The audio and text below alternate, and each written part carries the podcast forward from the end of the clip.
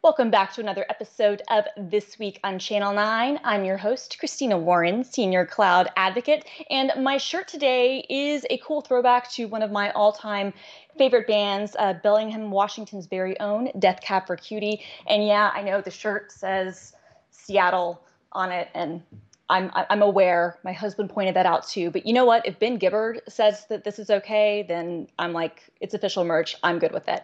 All right. Uh, enough of all of that. Let's get into this week's latest developer news. All right. So first up, in some .NET 5.0 news, lucky number seven .5, uh, .NET 5.0 Preview 7 is now available. And so this is actually the second to the last of the preview releases before .NET 5.0 goes RC or release candidate. And on the official blog, Rich says that most features should be close to done at this point.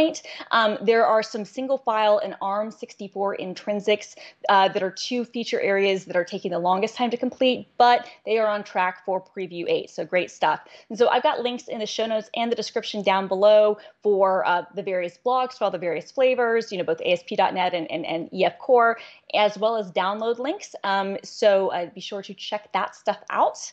Next up, in some Windows Terminal news, Windows Terminal 1.2 preview is now available, which means that the Windows Terminal 1.1 is like now, I guess, like the main release.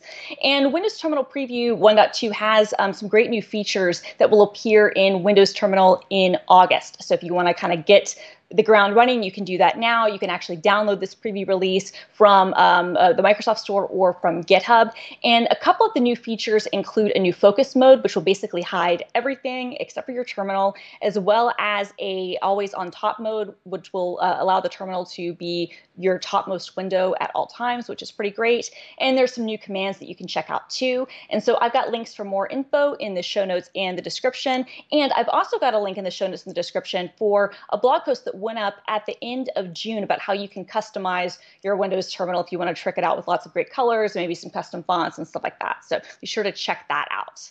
All right, next up in some Git news, Git and GitHub news, we've got a bunch of stuff here. Uh, we've got a bunch of things to go over. So first, the big news is that Git version 2.28.0 is available now, and it has a really neat feature that allows you to override the name of your default first branch when you are creating a new repository. And so historically, this branch name has been called master, but there have been a lot of really important conversations across the world about words and what they mean and what they signify. And so that really doesn't feel appropriate anymore. And so using a new configuration variable you can set your default first branch to be a more inclusive name, like say main. And in the coming months, GitHub as well as GitLab and, and Bitbucket and some of the other Git providers are going to be making more changes to make it easy to retroactively change your branch names too. So that's really exciting stuff. And um, there are some other uh, new features in Git uh, uh, 2.2 uh, 8.0, and I've got those in a blog in the show notes in the description. Um, there's also, I wanted to know that the GitHub team has released their official GitHub roadmap, and this is a pretty big deal. It's in the official, um, uh, they've got like a, a full kind of, you know, Kanban board showing all the different things that are going to be happening uh, across the product and the different features and priorities that the team is working on.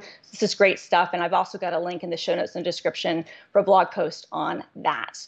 All right, now next up, I'm going to call this section just like no- Notebook Palooza or, or Notebook News, I guess we're going to say, because I've got a ton of different notebook related news items that happen to come out this week. So, First up, there is a brand new Gather extension available for Visual Studio Code that makes it easy to clean notebooks. And so, what this um, uh, extension does, as the blog post explains, is that it's a um, notebook cleaning tool, Gather's notebook cleaning tool that analyzes and determines the necessary code dependencies within a notebook and then performs code cleanup. And this automates what can be a difficult, annoying, and time consuming task. So, I love that. So, check out the blog um, post uh, in the show notes in the description for more info as well as to download that extension.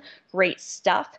Um, I also want to uh, mention that the Python extension for Visual Studio Code Insiders is showing off a new preview of something that they are calling native notebooks. And we've talked about this before. There's a new native notebook API that you can use in, um, in Visual Studio Code and in other applications. And so native notebooks are uh, VS Code's newest implementation of notebooks.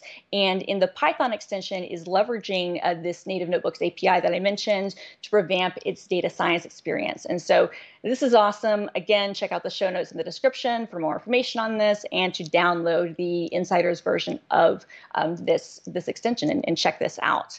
And finally, the PowerShell team um, has a public preview of the new notebook no mode for the uh, notebook mode extension for VS Code.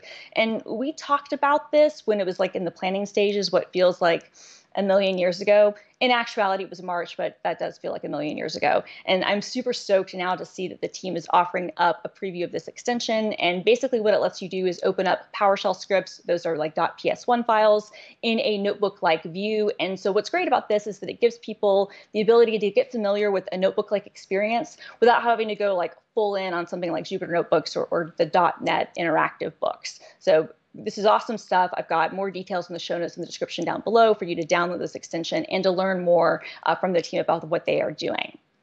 Next up, uh, Windows devs have a brand new landing page on our docs page, and this is actually really great because it's specifically tuned for Windows devs who are using Windows, not just to build Windows apps, but to do cross-platform apps or even apps that are specifically aimed at something, you know, like Linux. And there's also a brand new Windows developer GitHub repo, which is a great place for you to report bugs or issues or feature requests um, for your various tooling things, which is pretty awesome. And so I've got links to the announcement blog and um, both of those landing pages, both the, the, new, the new GitHub repo and the landing page in the show notes in the description.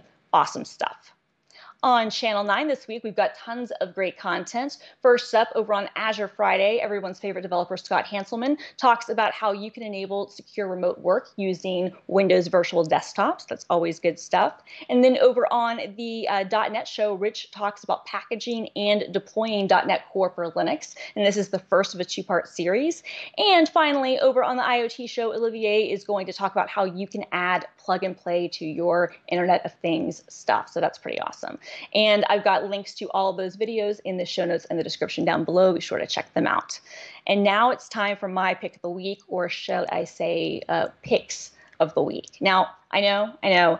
Everyone expects me to be picking Taylor Swift's brand new album Folklore as my pick of the week. And yes, you should stream it. It's amazing. It's like unreal. Even if you don't like her pop stuff, fantastic. However, I decided to go in a slightly different direction this week. So, first up, this is actually a follow up to a previous pick of the week from, I think, last October. And um, the Analog Pocket, which is basically a, a machine that lets you play old school Game Boy, Game Boy Color, Game Boy Advance. You can even get uh, like adapters to play Game Gear or, or, or you know, Atari Lynx uh, or Neo Geo Color cartridges on it. Um, it's just a really cool machine. This was announced last fall, and it will actually be up for pre-order on August 3rd. Uh, the bad news is it won't be shipping until May, but I, am I'm, I'm ordering it. I might even order two, so I'm super excited. So some follow up there. Be sure to check that out if you're interested in, in old school retro console stuff. And my next uh, pick of the week, finally, the US Marshals are holding an auction for some Fyre Festival merch. And if you're not familiar with the wonderful thing that is Fyre Festival, there are two great documentaries on it uh, one on Netflix, one on Hulu. I actually already own some official Fyre Festival merch uh, that I that I got uh, like last year, year before last, um, and I've actually worn it on this show before. Uh, but I'm still bidding on a hat. Like, whoa! Uh, I do have my limit on how much I'm willing to spend on this stuff, but it's pretty cool. So uh, I had to share that. If you are interested, like me, in owning a piece of um, of a disaster that just defines a culture, or at least like a moment in culture, check that out. Let me know in the uh, comments down below what new or old tech you are most excited about. And uh, also let me know what comments, uh, like what your thoughts are on any other stories we covered this week. And while you're there, go ahead and leave us a like on this video as it really helps. And go ahead and subscribe to us on Microsoft Developer. See you next time.